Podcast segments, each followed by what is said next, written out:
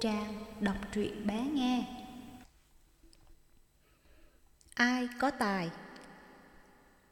Một sáng đẹp trời, Miu Miu thấy một chú bướm bay nhẹ nhàng trong nắng. Nó tấm tắc, Tài thật, Ước gì mình biết bay như bướm. Trên cây có một bầy chim hót ríu rít. Miu Miu lại ao ước, Giá mà mình hót hay được như chim sau đó, Miu Miu nằm một mình, nó than thở. Mình chẳng có tài năng gì cả.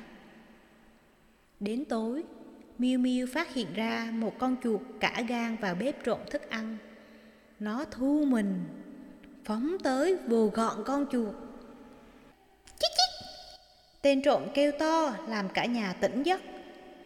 Cô chủ suýt xoa. Miu Miu tài quá! Miêu Miêu khoái chí run râu. Hóa ra, nó cũng có tài. Tài bắt chuột. Cô Trang đọc truyện bé nghe.